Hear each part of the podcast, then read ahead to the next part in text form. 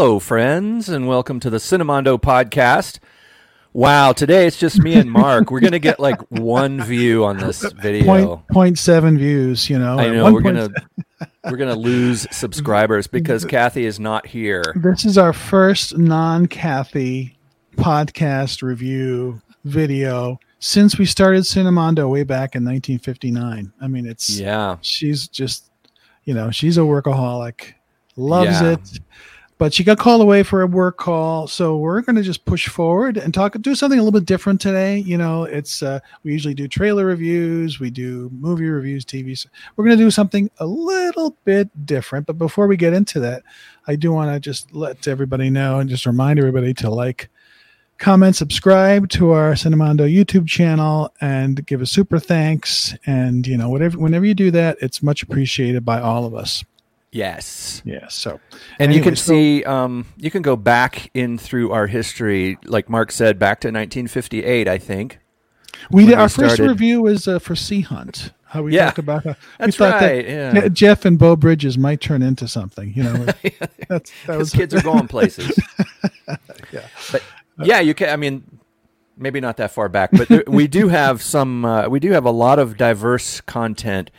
And uh, one thing that I've always I've always done, I always like to read. I, I love movies, but I always like to read books about movies yeah. and about filmmakers and about production and about how films are made and things like that. I mean, it's it's one thing to read uh, you know books about the celebrities, the actors, or whatever, but I tend to gravitate more towards the directors.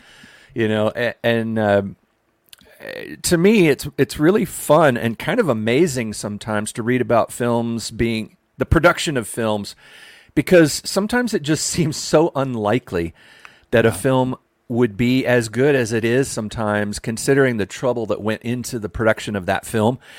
And one director who I think about a lot in terms of how the hell did his films ever get made is Stanley Kubrick. You know, I know everybody's familiar with Stanley Kubrick, but the guy was a um, an absolute perfectionist, probably one of the most notorious filmmaking perfectionists ever, who ever was and Yeah. and his films eh, eh, not just a perfectionist but his films when you watch them you're you're conscious of the fact that you were watching a film that was made by a perfectionist yes. be- and be- uh, go ahead. Sorry, I don't want to. no I, was going to say, and also he's before he got into making uh, being a film director, he was a photographer, and Yeah. there are books out there now. Speaking of books, that just uh, you see uh, Kubrick as a younger man taking pictures, mostly like in his hometown of New York City, and they're stunning, beautifully, you know, staged.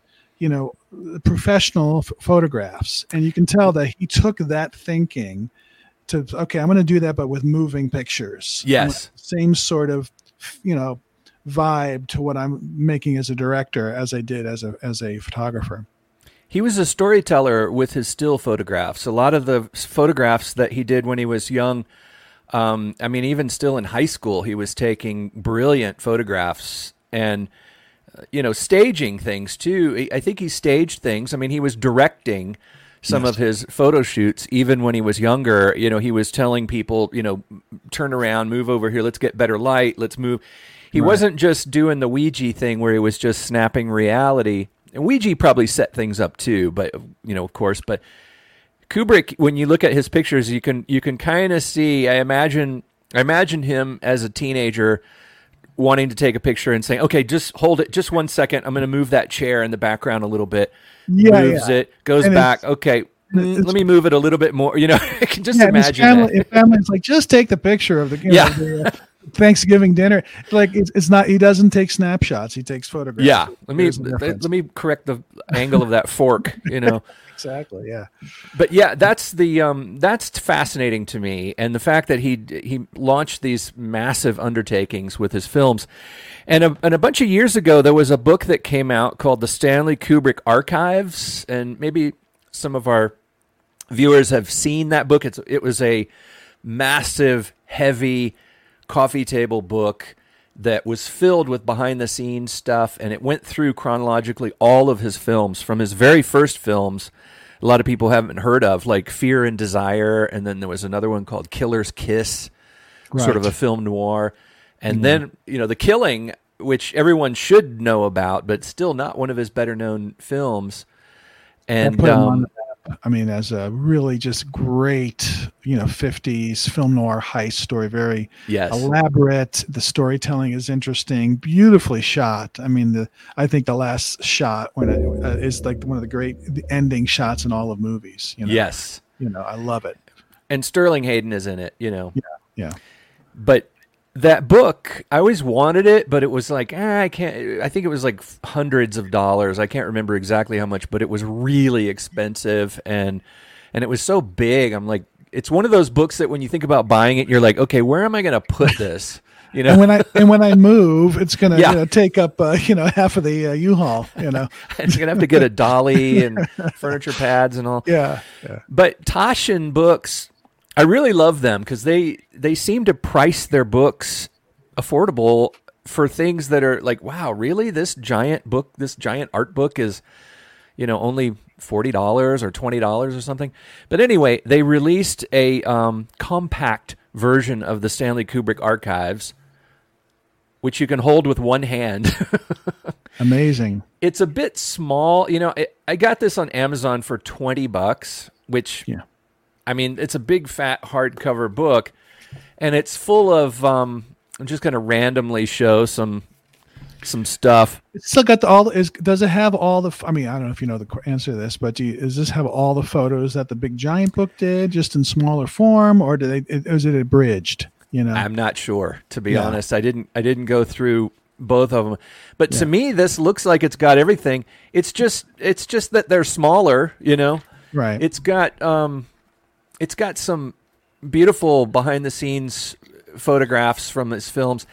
Um, it also and it goes through chron- chronologically all of his movies, and it's got some reprints of sketches and blocking diagrams and script pages and things like that. And it's just loads of fun. I mean, even without the photographs, it's really interesting to read it too because it goes into details about the production and how he co-produced with the with people and how he got together in his early early stages of his career when people weren't didn't know who he was you know they were like okay Right. this is a really sort of obnoxious kid who wants to make movies yeah, and just from those, you know, the lower budget stuff, you said Killer's Kiss, and then yeah The Killing, and then after that, I think it was Paths of Glory, which is Yes. a great war film.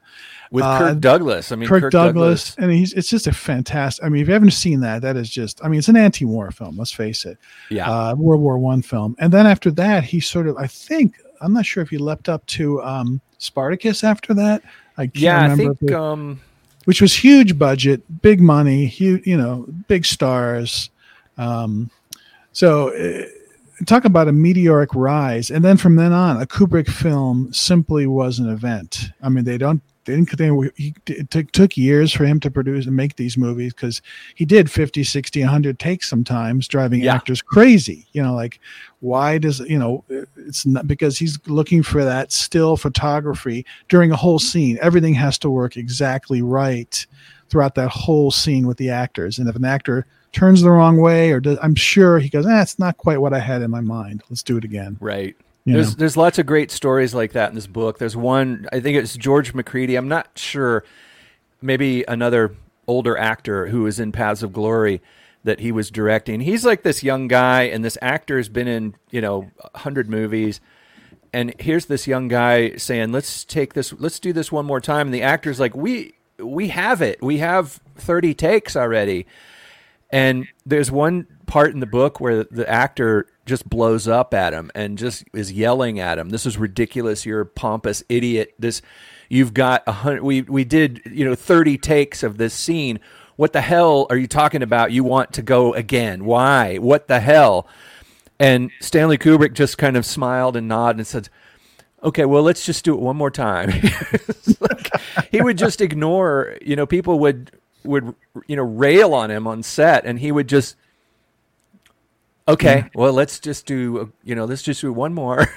and I'm sure as he got a- after Spartacus and then things like Yeah. Doctor Strangelove, and of course when you get into 2001 and yes. everything else, it's like he knows what he's doing. Yeah. Uh, the actors will, you know, submit to whatever Mr. Kubrick wants on set. You Right. know, I, I'm sure that's what happened the rest of the way. You know, to me, one of his most interesting films is uh, Lolita. It's Yeah. a it's a disturbing, you know, concept and and and story, but it's um it's based on a really interesting novel. You know, That book by Nabokov. Yeah, and it's about a pedophile. You know, it's about a Yeah. guy who falls in love with a with a way too young girl. But that movie is so powerful. Um, the James Mason is just unbelievable in that. He is so pathetic, and right. he just he gives it a hundred and a, thousand percent in this film. There's scenes where he's just losing his mind. He's so he's so obsessed with Sue Lyon, you know, with with Dolores Haze. There's scenes where he just breaks down and he's sh- he's shaking, you know. Yeah. And then there's other scenes where he's just being so callous and thought heartless. There's a scene Oh where he God, reads yeah. a letter that Shelley Winters' character writes him, and she's professing her love to him. And this beautiful scene where he's sitting on the bed reading this letter out loud, and he's just laughing at her because she is, and he writes about her being this ridiculous cow, you know, this, you know, sh- shrill, you know, and just degrading her. And this scene where he reads this letter where she's earnestly expressing her love for him, and he's just laughing. He's just, it's, There's It's- interesting emotion in Kubrick films. A lot of times, Kubrick, they say Kubrick films are lack emotion. uh, Yeah. you know. and you know I can see their point in some films, but but they're actually. s- Go ahead.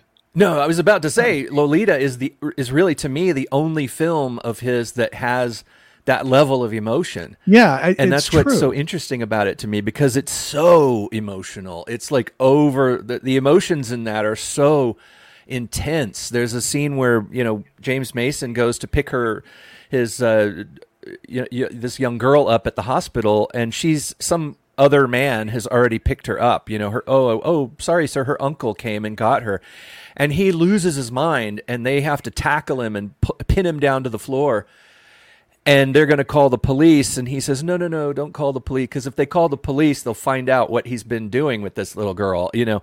Yeah, and it's just the most pathetic breakdown and they're going to get the straight jacket and he's crying and on the floor and these guys are holding him down. It's just it's it's extreme emotion. And and I think uh, this might be I might be uh, off on my theory here, but Lolita it seems like it's a little bit more conventionally shot. Like it's Yeah. more of a drama. It's focused on the emotions of the main characters, whereas when you get into Doctor Strangelove, Yeah. which I think it's c- completely different. It's all about the, this crazy look and the, there's a broad, you know, satirical comedy. And then his other films, 2001, Clockwork Orange, Barry Lyndon, they it's less emotion it's more like this still photograph come to life and you're just immersed in that. And i think his movies you can watch them over and over and over Yes. again because of that. You're not you're you're focusing less on the story and like how the hell did they do that shot in 2001 where he's running on the space station? How does that yeah. how is that done?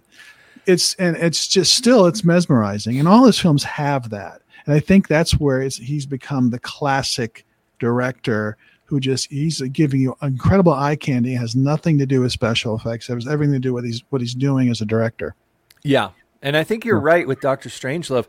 Going through this book and and uh, going through, you know, the book, of course, has you know inspired me to watch some of his movies. That's why I'm, I just watched Lolita and um, Paths of Glory, and Doctor Strangelove, and and I think Doctor Str- between Lolita and Doctor Strangelove, he became Stanley Kubrick. Hundred percent. I mean, Lolita Right. is still beautifully shot, and there's some innovative camera work.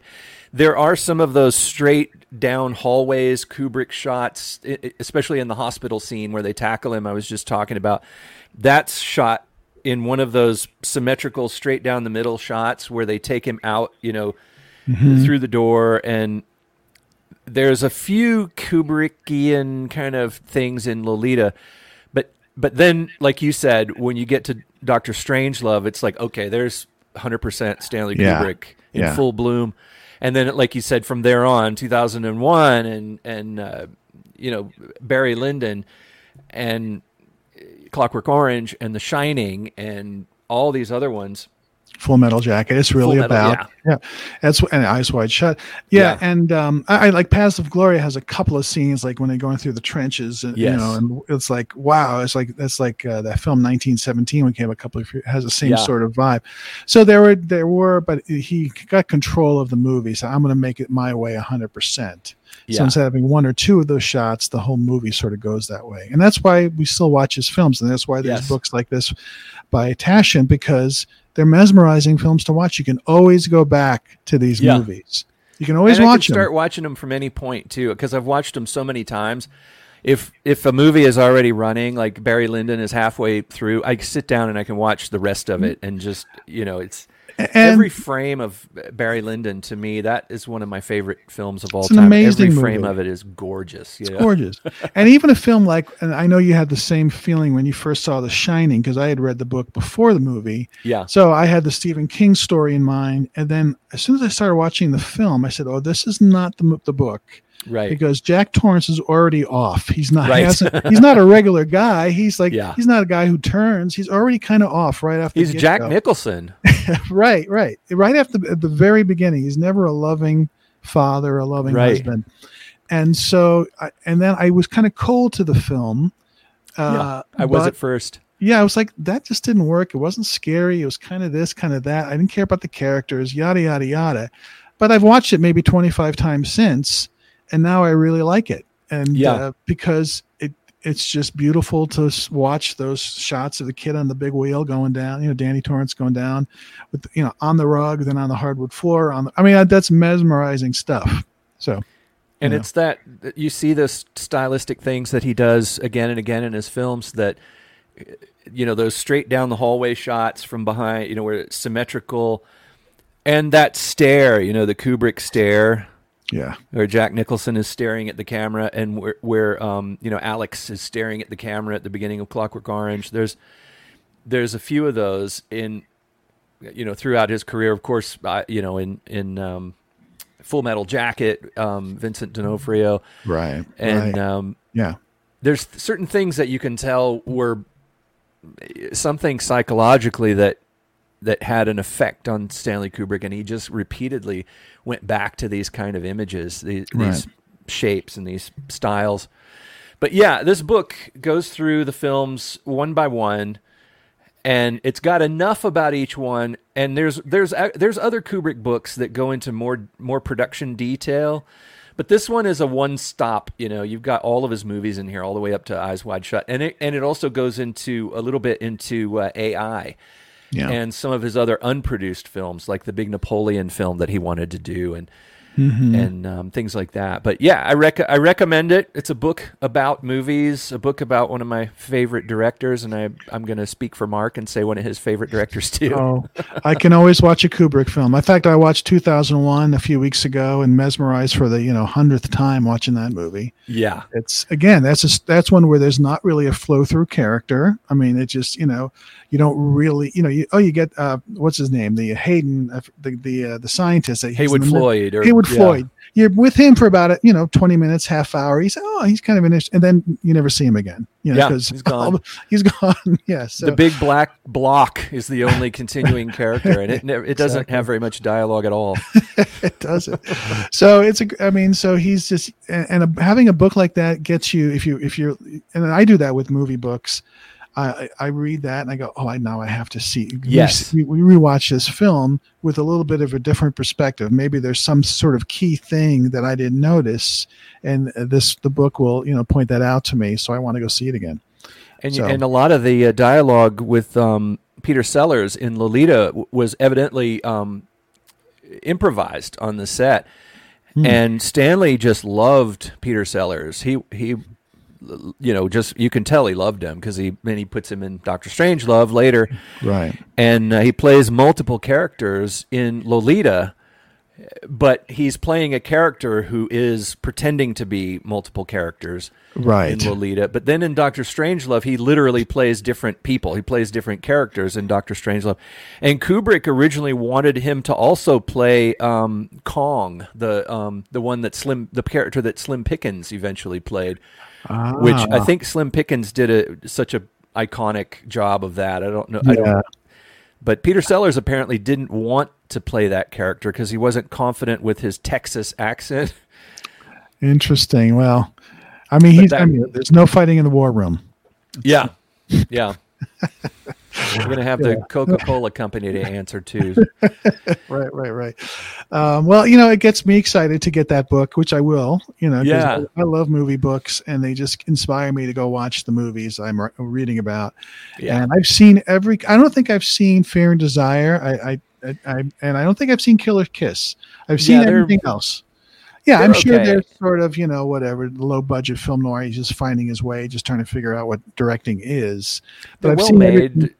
Yeah, they're not the killing. The killing is what really is like Yeah. great. And then from then on, you, you, there's not a stinker in the bunch. I even like Eyes Wide Shut, which a lot of people don't like. I find there's another one that problems took me a with it, but, it, but it, there's something that about it that's interesting because it's Yeah. kind of hypnotizing. You know, you know it's a set. It's not London. Tom Cruise is walking down a set that's built. Yeah. That's supposed to be where, where I don't know if it's London or L.A. I can't remember, but um, it's fascinating to watch Yeah, it's a, again we talk about this. It's a fr- uh, when a, a director makes the movie himself warts and all i'm in. Yeah, yeah, yeah. that's the way i feel about it. I want to see a director doing everything and i'll take the stuff that's i'll tell i take the crummy dialogue i'll take the stupid logic. I don't care because i'm i'm getting a feeling of the movie is a feeling. There as are some to- directors like that, with you know, like David Lynch and David Cronenberg, and uh, where there's a style that they have. There's a, there's these things that they keep that they keep recycling in their work, and it's not in a cheesy way. It's like this is something that is genuinely a part of this person's psychology Right. that they are putting onto the film for us to to watch. And Yeah, when you get that feeling, like especially you know with the with Kubrick and David Lynch and and uh, you know um, even you know Spielberg and Scorsese, a lot of these directors have these.